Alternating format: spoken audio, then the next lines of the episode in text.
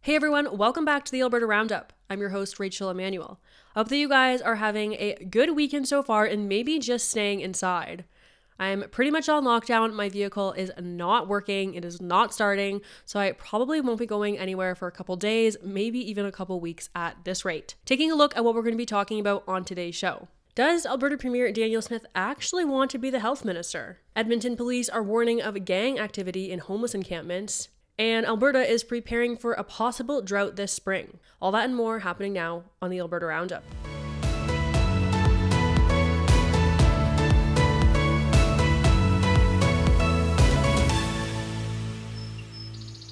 Taking a look at our first story here, the policies of the federal government have put the dream of a good life in Canada and Alberta at risk. At least that's what Alberta Premier Danielle Smith thinks. Take a listen to her comments. Prime Minister Justin Trudeau and his Environment Minister Stephen Guilbeault. At a time when Albertans and Canadians are still struggling with an affordability crisis, they are pursuing policies that will increase costs and put paychecks at risk.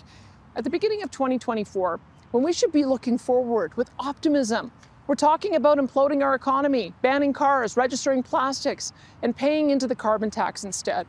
Well, not all of us. Alberta is fighting back, and we need to fight back all because of the dangerous ideas of Minister Stephen Guilbeault. Premier Smith said that Ottawa and Alberta could have a collaborative relationship, but not with the policies that Ottawa is currently enacting, like its carbon tax, and not so long as Environment Minister Stephen Guilbeault remains in place. She said that Alberta will continue to fight against these policies. Moving into our next story here, does Alberta Premier Danielle Smith actually want to be the health minister? Take a listen for yourself. I, I always worry when I make a joke because people take me so seriously when I joke around, but I, I have joked in the past that my, the job I really wanted to have was health minister because there's so many reasons for it. Number one is it is the core business of a provincial government to deliver healthcare and to, and to deliver it well. Um, under our constitution, it falls to the provinces under the way that we've structured our finances. We've got the federal government being a major player in it. It is the biggest budget item. And if it's not working well, it touches every one of us. If you can't get the care you need, or your loved one can't, or your aging parents can't, it affects so much of your life. So it is the one thing that we have to do well. The Premier was, of course, joking. She made those comments in an interview with Bruce McAllister as they looked ahead to her government's plans for 2024. We know that the UCP has been taking healthcare very seriously as we are all plagued with long wait times for surgeries, ambulances, and emergency rooms. But Danielle Smith says the answer likely isn't throwing more money at the healthcare system. She said if the government continues to throw more money at it and wait times are not reduced, then money likely isn't the issue. It's a restructuring problem. And she said that as long as the government continues to throw money at healthcare, that money has to be taken from something else. So she is looking for more innovative ideas. Another story that has been bubbling up in Alberta in recent months Edmonton Chief of Police Dale McPhee said that one of the reasons homeless encampments are so unsafe is that there's a lot of gang activity going on at these sites. McPhee said, quote, "We know that they're in there. Those encampments as they are today for the reasons of fire, for the reasons of health, for the reasons of drugs, for the reasons of gangs, and for the reasons of inclement weather are not safe, period, and stop. The chief said gangs are taking advantage of the city's most vulnerable. And at times when homeless encampments have been burned out and left emptied, police come in to find gang symbols still there. McPhee also said the police have heard reports of gangs controlling city operated water fountains and charging homeless people to use them. But police haven't caught anyone doing that yet. Meanwhile, Alberta Premier Danielle Smith said that as long as there's space in city shelters for the city's most vulnerable, the police are allowed to clear the homeless encampments. So we've increased shelter space in, in Edmonton. So that gives somebody a, a starting point to get off the street into an environment where they can then get connected to their options. The second option is building out our recovery communities, and we've we've built two of them. We opened the one in uh, in Red Deer and uh, in Lethbridge last year.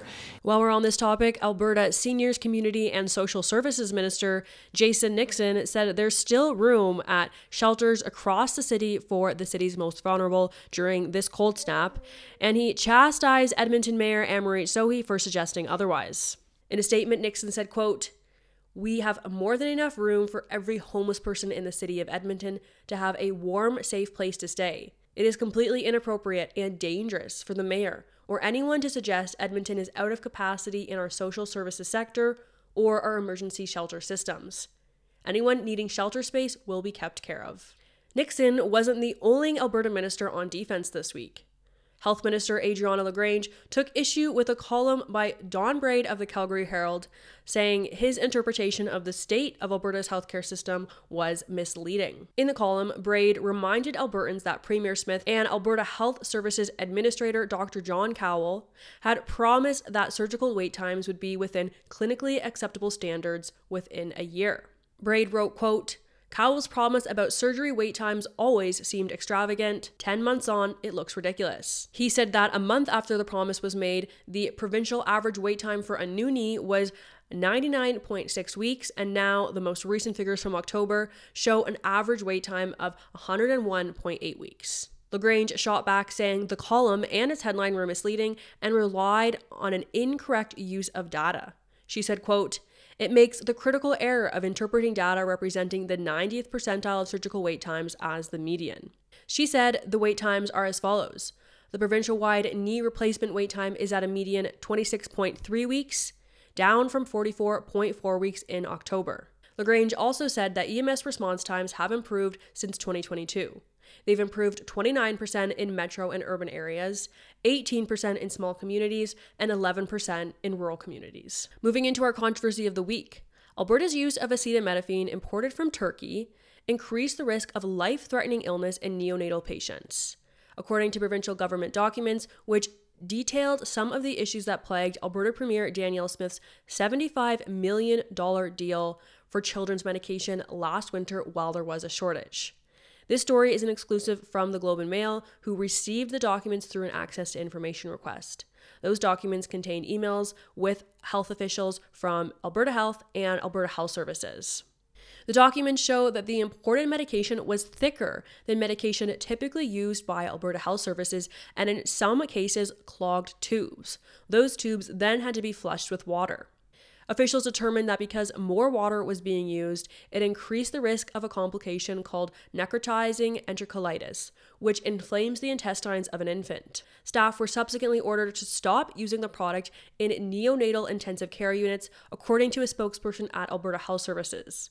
It's unclear exactly how long the medication was being used in neonatal care. In an October 23 email to the health minister's chief of staff, Isaac Van Dyne, an executive associate with AHS, said neonatal patients with very low body weight have fragile and incompletely developed intestines, which cannot accommodate large boluses of fluid administration for medication. The volume issues from the Atabay acetaminophen was determined to possibly increase the risk of necrotizing enterocolitis, a potentially fatal injury to the intestines in these tiny patients. Alberta Health declined the Globe and Mail's request for comment. A spokesperson for Alberta Health Services said that no patient fell ill or developed necrotizing enterocolitis as a result of taking the Atabay medication. The Globe also found that children often refused to take the medication because they would gag while attempting to take it and because it had a more bitter taste than medicine typically used in North America. The deal between Atabay Pharmaceuticals and the United Conservative Party government has been quite the source of criticism because of its large cost and also because it was plagued with delays. The province initially procured 5 million bottles of children's acetaminophen and ibuprofen, and only after the crisis had subsided, 1.5 million bottles touched down on Alberta soil. And finally, moving into what we're watching in the weeks to come, Alberta is preparing for a possible drought this spring. In a letter sent to municipalities last month, Environment and Protected Areas Minister Rebecca Schulz advised municipalities that a drought was possible and that they need to take precautions now. Those actions include monitoring water levels, developing a water shortage plan, and reviewing their municipal water license so they are aware of any conditions that could limit their ability to withdraw water. She also made a video to inform Alberta residents what was going on. Take a listen to that now.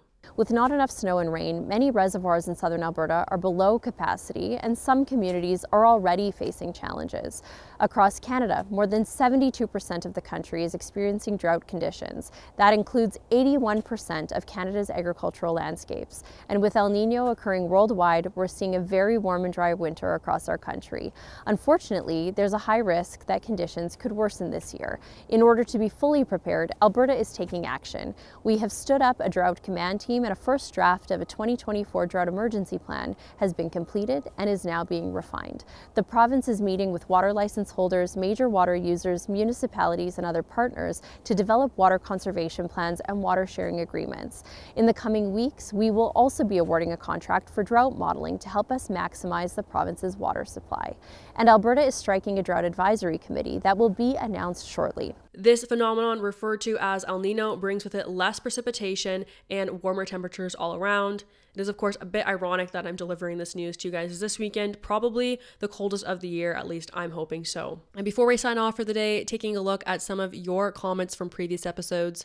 All these comments are from my episode posted two weeks ago, my interview with Jeff Park, the director of the Alberta Parents Union, in which we talked about a Medicine Hat High School, which was teaching students how to smoke crack safely, if that's even possible. Of course it's not. And you guys called that out. User Puck Hard said, Thank you for covering this story. This should be a national news story. I completely agree. I'm not surprised that it isn't. Mainstream media doesn't seem to pick up on these types of stories too often. There's also just so many crazy headlines nowadays. I feel like we've all kind of become numb to them. Like you'll read something so crazy in the news and you'll just keep scrolling and you won't even think twice about it nowadays because in a world where men can be women and women can be men, nothing is really that surprising anymore. User the original JP said, I feel like there is an obvious joke about the safest way to smoke rock is having a dad in the Oval Office.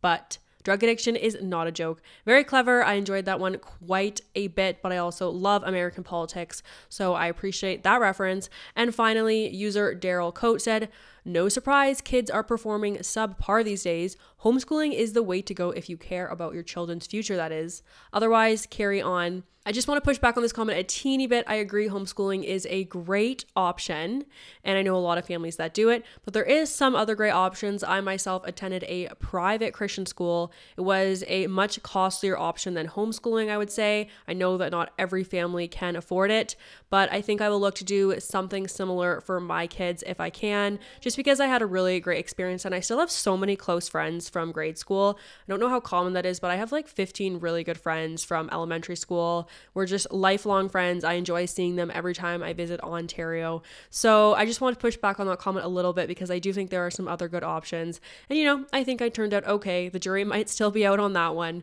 but that's what I'm going to look to do one day for my kids. All right, guys, that's all we have time for today. I would suggest maybe just, you know, staying in this weekend, stay warm. I don't know if it's normal for Albertans to go out in like negative 30 weather. It's not normal for me. I'm going to stay home. If you have nothing to do, there's probably an Alberta Roundup episode or two that you've missed. You can go back and watch those or watch some of our other great content. And if you have time and you think of it, you can always support our work over at donate.tnc.news. Have a great weekend. God bless, and I'll see you guys next week.